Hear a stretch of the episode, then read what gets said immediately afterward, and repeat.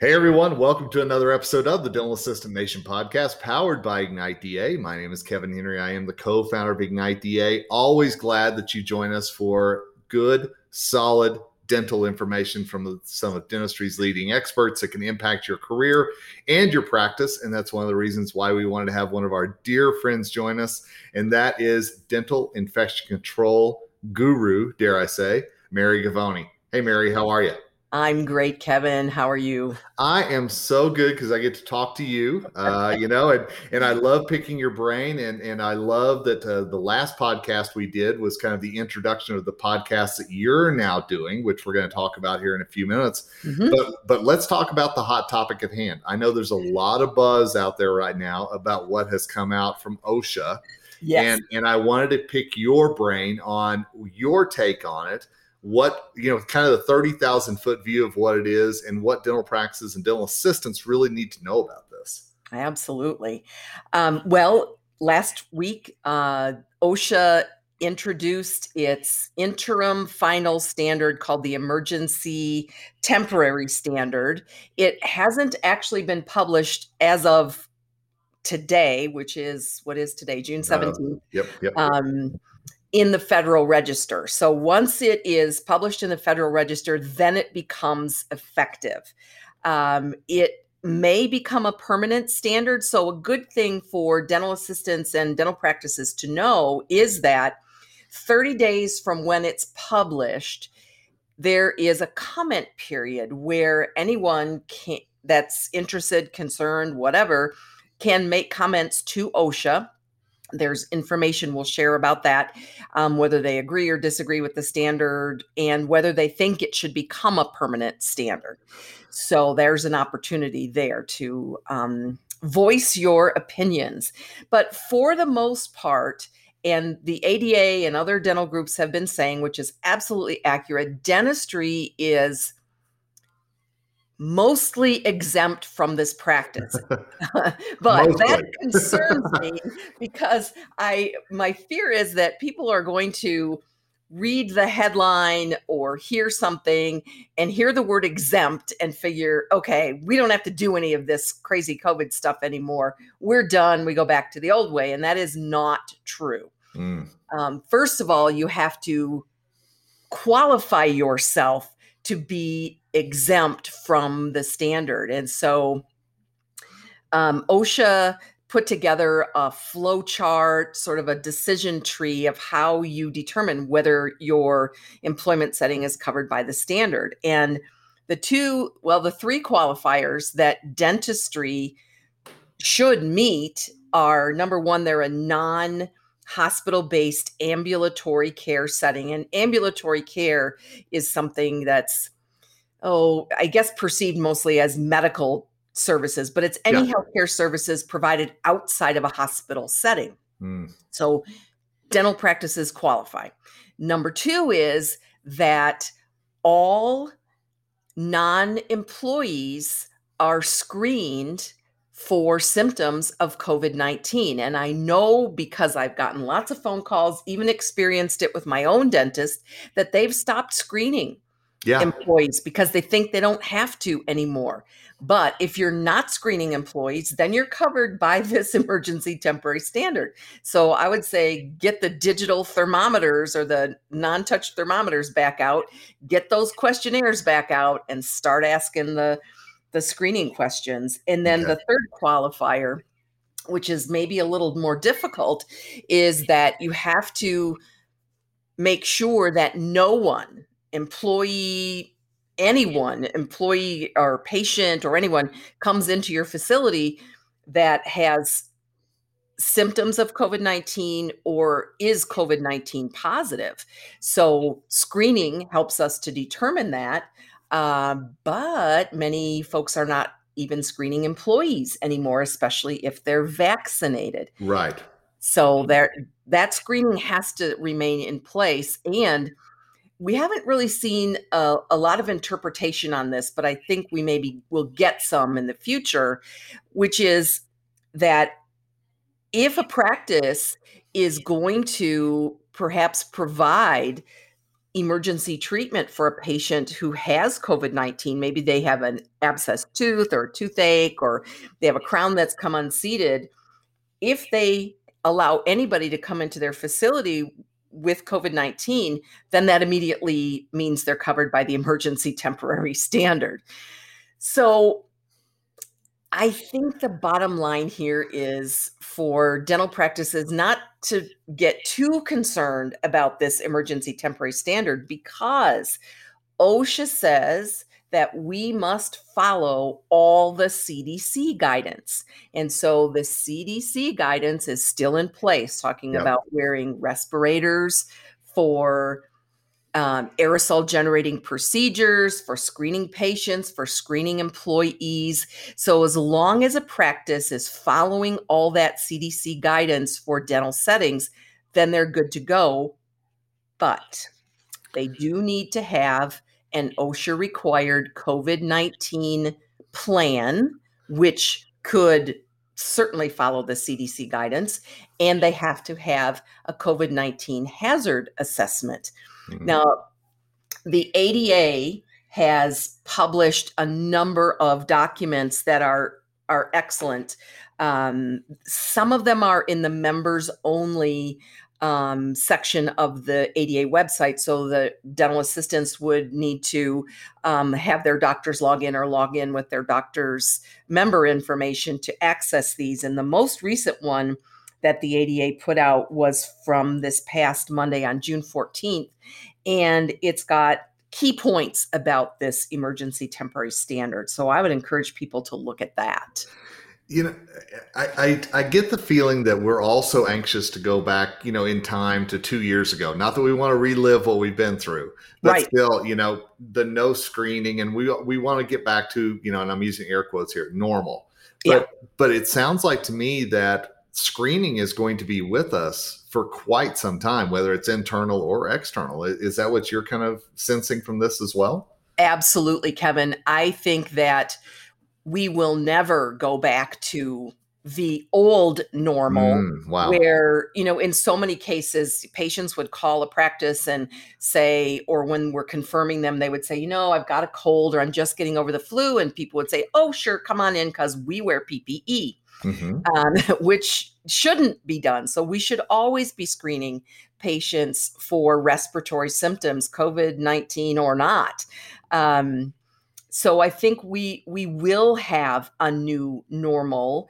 We just don't know what that's going to be and we've we've had several versions of that along the way as we learn more about covid-19 and there's a scary um, new variant out right now, the the Delta variant, which is said to be the most infectious of any of the strains of SARS-CoV-2, and it tends to cause the worst symptoms. Mm. So the people who are very vulnerable, of course, right now are those who are not vaccinated. Right. And we're seeing there was a report, I think, in the Wall Street Journal a couple of days ago that correlates um, increases or steady um, numbers of cases of COVID in states where the vaccine rates are the lowest. So we're going to continue, I think, to have hotspots unless we get more people vaccinated. And and we know that that is going to be a struggle, you know, and, and we know mm-hmm. how it has become a very political thing in some instances, but we know that there are some parts of the country and some some people that are just going to refuse this. So, so knowing that, is it enough to do, as you mentioned, the, the digital thermometers and the scanning, and to make uh, to document? I'm assuming that you have to document both patients and team members that yes. they've gone through this for the day, and keep that documentation around. Correct? Absolutely, absolutely. Um, the CDC um, mentions uh, in their guidance that it should be recorded, and we know that from some of the OSHA inspections that have been done um, in dental offices during the pandemic, that OSHA was looking for records that. Yeah they patients had been screened and I, I, think the other thing that's kind of getting lost in all the the craziness right now is the fact that osha has initiated this national emphasis program, which is to enforce COVID safety in high risk settings. And dentistry is considered to be a high mm-hmm. risk setting. So these dental practices are at risk, if you will, of having an unannounced OSHA inspection and they've got to have their COVID 19 precautions in place in order to pass that that inspection. So there's lots of things swirling around us right now. it, it, it, that's such a good point because you know I, I, know we have read about practices that have been fined by OSHA uh, during the pandemic, and of course we know dental practices are trying to dig out of the financial uh, toughness that that was the pandemic as well. However, as you said, this is not a time to think, "Oh, this can't happen to me." uh, it's a time maybe to be more vigilant and, and more document focused than, than you ever have. Oh, absolutely. Because not only um, would OSHA look at what are a practice's safety plans and protocols for protection of workers from COVID 19, if they see other things that are other violations potentially of bloodborne pathogens or the hazard communication standard, they are at risk of being cited for infractions of those standards mm-hmm. as well. So, yeah, this is the time when everybody needs to dust off the OSHA manual. um, maybe if you purchased one and you've never really looked at it, get it out of the shrink wrap. And, there you go. There you go. Make sure everything is where it needs to be. You know, and, and, and there's a real key point that that you made is that there there's there's this moving target, for lack of a better term, with OSHA, and we know that some things may change after the uh, the period where people can give their comments and everything else. Mm-hmm. But the CDC guidelines have not changed. I mean, I'm just making sure that I've got that right. No, they have not not since December of 2020. However, um, at the OSAP conference a mm-hmm. couple of weeks ago, the um, members of the oral health division for the CDC stated that there should be an update to this guidance within a couple of weeks. Mm. So we're kind of at that time frame now. So I'm expecting that we're going to see an update relatively soon um, to those CDC guidelines. And again, we we still hear people say, well, we don't have to follow them because they're just recommendations, mm. but they OSHA expects us to be following those guidelines. It, it states right in the OSHA enforcement guidelines that all CDC guidelines must be followed. So important. Very, yeah, exactly. Yeah. So CDC can't mandate anything because they're not a regulatory agency, but they set the standards and we have to follow the standards. Yeah, it, it's funny how that works. You know, we have we have to follow the science. We have to follow the standards. It's just what we have to do in this day and age. Uh, we do. We do. So, Mary, I know that you and your colleagues have. We've just skimmed the surface on this, and I think mm-hmm. there's going to be a lot of dental assistants out there who are those OSHA contacts within praxis are going to be like, "Wait, what?" and and they're still kind of digging for information. But luckily, you and and some of your and my uh, dear friends have have put something really cool together, and I want to make sure they know about your podcast where you all really dove into this. Oh, all right. Thank you. Well, yes, um, Olivia Wann, Linda Harvey, Leslie Canham, and I, um, throughout the entire um, COVID pandemic have been collaborating on making sure we get out accurate information. So we have a podcast called The Compliance Divas and any of our your listeners can go to thecompliancedivas.com and subscribe to the podcast. We have the latest one that we have posted this week is about this emergency temporary standard and we are poised as soon as the new um, CDC guidelines come out, we're going to have a town hall um, webcast so that everybody can um, access that, that really delves into what are the changes, what stays the same, and what do we need to do. So, compliancedivas.com. And it's uh, again such a great resource for great minds in dental infection control coming together to give you the latest information. And that's what it's all about, as we talk about so often here on the podcast, are finding resources that you know are solid information. Mary uh, and her colleagues were at the OSAP uh, annual meeting. And I know just from talking to uh, our dear friend Leslie, uh, whenever we were together this past weekend at a meeting, I know, as always, A, OSAP is such a great resource, but mm. B, there was so much information that came out there. And as you said, we're on the cusp, it sounds like, of more changes that everybody's going to need to stay on top of. Absolutely. Absolutely. Yeah. So I think another suggestion, and I know you talk about this frequently, that if our dental assistant um, or other listeners out there um, want to become members of OSAP, they most certainly can yeah. to access that information. So they can go to osap.org, O-R-G, and see all the resources that are available through OSAP.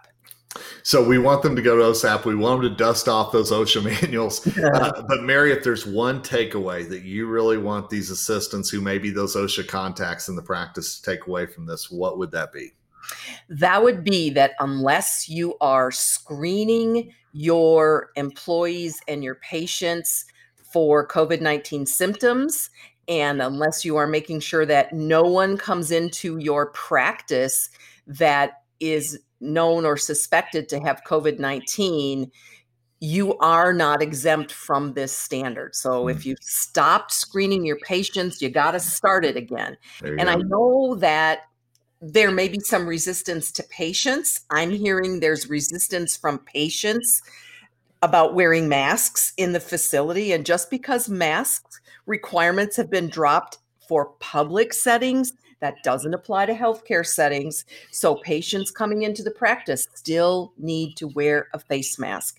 And so that's never a fun thing to have to enforce with patients, but they need to be doing that and that's that's a tough conversation. And you're right. I've i've already heard from assistants who are are having that battle. I've heard from front office folks. You know the, the mask mandate as you said maybe uh, as far as the state goes but still you know whenever i flew back uh, from georgia this past weekend we still had mm-hmm. to wear the, the the mask in the airport. And you know there, there are places where it just has to be done and that includes coming into a dental practice. Absolutely. Yep. it does well, Mary Govoni, a dear friend of the Dental Assistant Nation podcast, as well as dental assistants all over the place. Uh, Mary, thank you so much for your time. And I'll tell you, I'm looking forward to listening to that podcast because God bless you all for keeping on top of things that all of us are kind of scratching our heads about.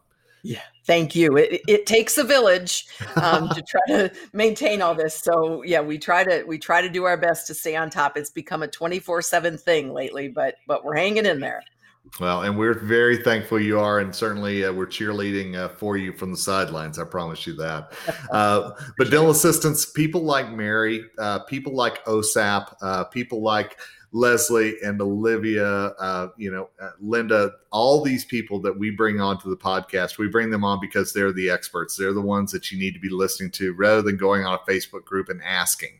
Uh, you know, make sure that you're getting trusted, good information, not just information that's convenient, because these are very important times on a number of levels, not only for you, uh, your safety, but also your career and your practice's livelihood as well.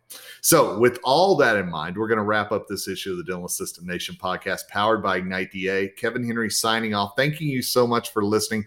Together we rise, and we know how important information is. And thank you for coming to Dental Assistant Nation to get your correct information. Have a great rest of the day.